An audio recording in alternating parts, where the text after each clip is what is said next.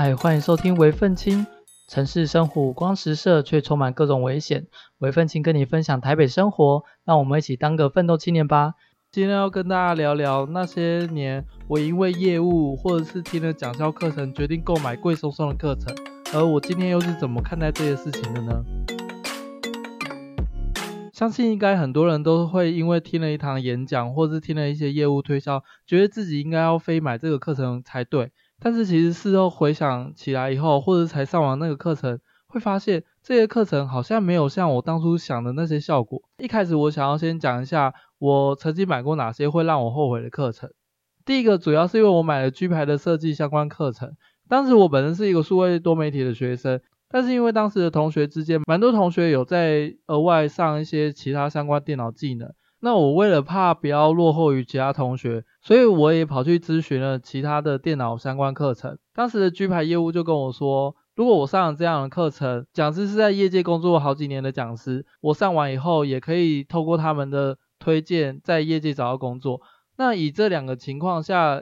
以我学生的身份，我就非常的心动。他们的一堂课也要十万块左右的情况下，我当然是付不起，所以。当时我是打电话跟家人去说，我想要上这样课程，但是十万块对我来讲也是一笔非常大的数字，而且它比我一学期的学费还多。那等到我上了这样的课程以后，我就发现其实课程内容并不是像他们讲的，虽然他是说业界的讲师，但是其实看起来他也没有去真的去讲说他在业界到底做了哪些案子。那再来的话，因为我自己本身也是数位媒体相关的学生。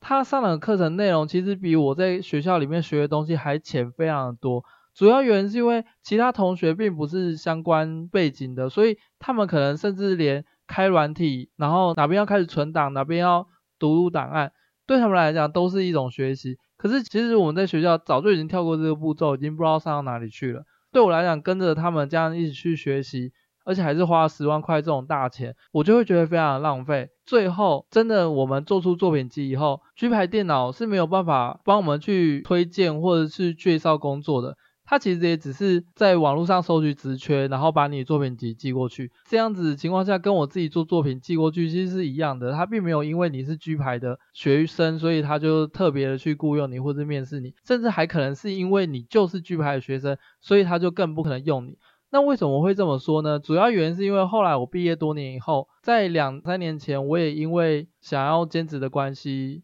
因缘际会下，我也去当了 G 牌的讲师。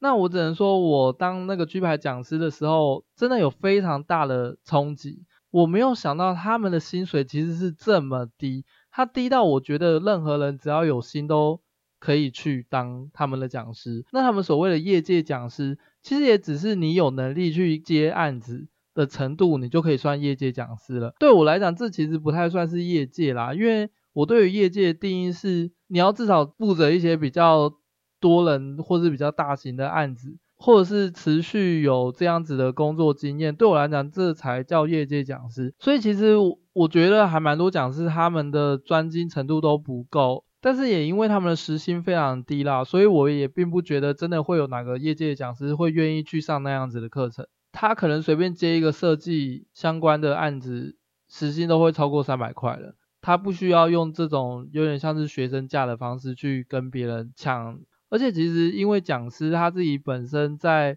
上课前需要备课，那上课以后需要帮学生解一些课后的问题。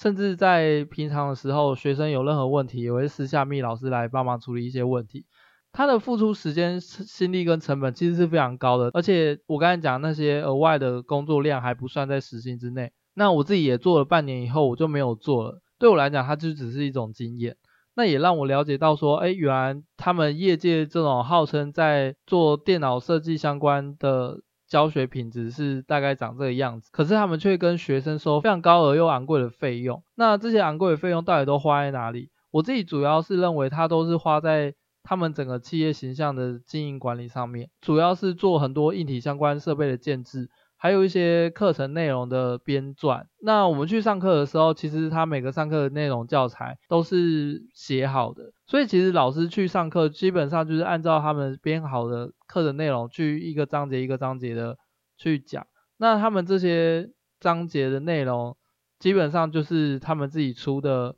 教学书。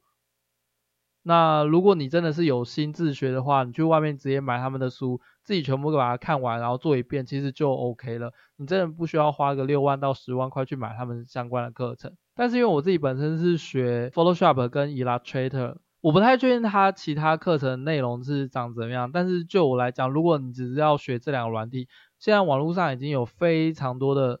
教学影片可以看了。基本上，如果你把那些教学影片全部都看完，一定会赢那一整堂课程的内容。而且，因为他们上课的学生并没有去做能力上的分级，所以会遇到一种情况，就是当时我是老师的时候，我讲比较深的时候，学生会投诉说听不懂；可是我讲很慢的时候，学生又会觉得老师讲的太浅。可是因为每个学生的能力都不太一样，所以你很难去抓你那个步调。再，因为他毕竟已经算是一种服务业，所以他希望老师是上课的时候会让学生感到成就感或是开心的。以这种情况下，我很难真的教出什么很深的东西，要他们学立刻学习，而且在上完可能十二堂课或是十八堂课以后，他们就可以拿着作品集出去找工作。基本上我是觉得不太可能，大部分的学生还是是来这边上一种开心的。所以其实有时候我看到台下坐着一一些很年轻，可能国高中生的学生，我反而会有一种揪心的感觉，觉得啊，你就是被骗来上这样子的课程，因为一堂课如果是六万到七万块，甚至十万块，身为一个国高中生，不太可能是自己自费过来的嘛，一定都是花自己爸妈的钱。我自己是觉得有点可惜啦，因为如果是同样这笔钱，他去做其他更好的选择会更好。那近期因为网络上也兴起蛮多网络教学课程。我觉得那些教学课程可能都比去上那些市面上实体课程的效果还要好，因为它不再是章节分明，它每一堂课要上些什么东西，其实都已经规划好的，而且都是有录音录影的。以这种情况下，学生不太可能会因为程度上的落差而每个人进度不一样。而且如果你因为进度不一样，你可以自己按暂停或者停下来自己慢慢研究，但是这就非常吃学生的自己的定力问题。但是我觉得这都取决于这个学生到底是不是真的想要上这样的东西。所以如果你真的想要上这样子的课程，网络上已经有非常多种选择，你不需要真的跑去上那些我觉得 CP 值效益很低的课程。对我来讲，你可能上现在有很多网络上的开课的平台，可以重复去观看的那些课程，可能教 Photoshop 或是 PS 这种比较初级的设计相关课程。还会比较便宜，不用到六七万，我真的觉得那真的是太贵了。那我后来自己去了解一下，我才发现说，现在这个时代，网络行销真的是打太凶了。很多其实我们自己在业界相关知道说，上哪些课程的 CP 值更高的情况下，应该要去做那样的选择。通常学生们往往会因为网络的行销媒体宣传打得非常重的情况下，就会去报名一些非常贵但是 CP 值不高的课程。所以我认为，在买任何课程情况下，你不要当下听完那些演讲，或是那些业务跟你讲完以后，你就决定下单。我觉得自己应该要先看一下自己身边有没有在做相关产业的人。如果真的没有的话，其实网络上你利用共同朋友稍微介绍一下，诶，有没有谁的朋友是在业界相关的，可以稍微询问一下，是不是有什么更好的选择。真的不要花冤枉钱去上一些我觉得只是一些商业话术的课程。毕竟，如果你还年轻，你要么就是背学贷去上这些课程，你要么就是花家里人的钱。对我来讲，都是不太划算的事情。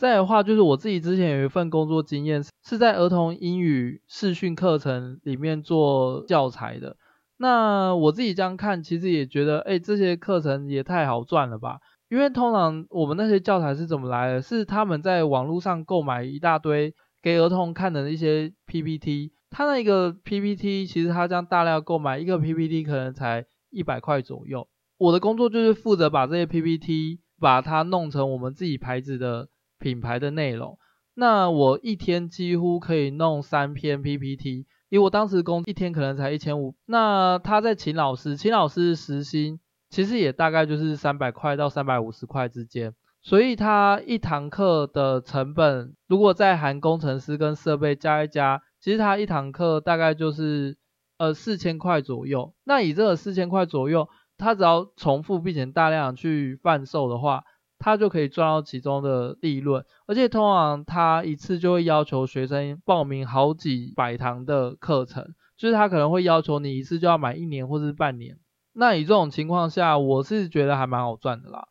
而且当初他们的老师其实也不太审核，而且我们的教材对我来讲其实也没有在审核。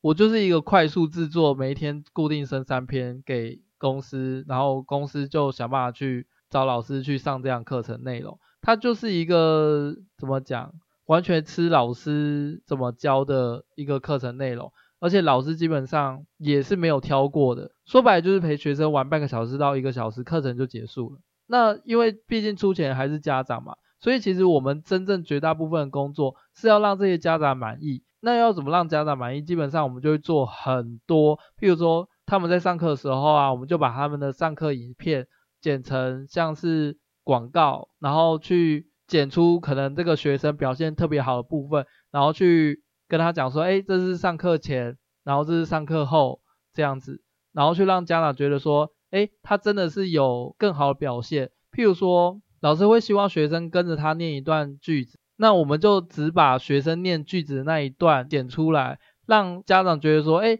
他有能力念出一段就是英文句子这样子，他的英文好像真的进步了，但其实他就只是跟着老师念而已。基本上我觉得儿童教学市场主要还是让家长满意这件事情啦，所以我自己是觉得在网络上选这些相关课程真的要非常注意，不论是自己想要上的还是想要给小朋友上的，因为这些课程都非常贵，真的不要花大钱以后才觉得很后悔买了这样的课程，然后都没有上几堂或是效果不好。如果真的买了，就是要按照自己的时间规划，决定你什么时候要把它看完，然后并且要达到怎样的目标，一定要在买课程之前就要先设定这样的目标。如果你一开始都没有设定目标的话，那你就不要买这样的课程。通常他们在当下那些业务都很会推销的情况下，我自己是觉得最好的拒绝方式就会说，我有预算上考量，我要回去考虑一下，或者是我身边的谁谁谁才有决定权，我没有这样决定权，我要回去跟他讲。我觉得真的不管怎么样，都不要在当下做决定，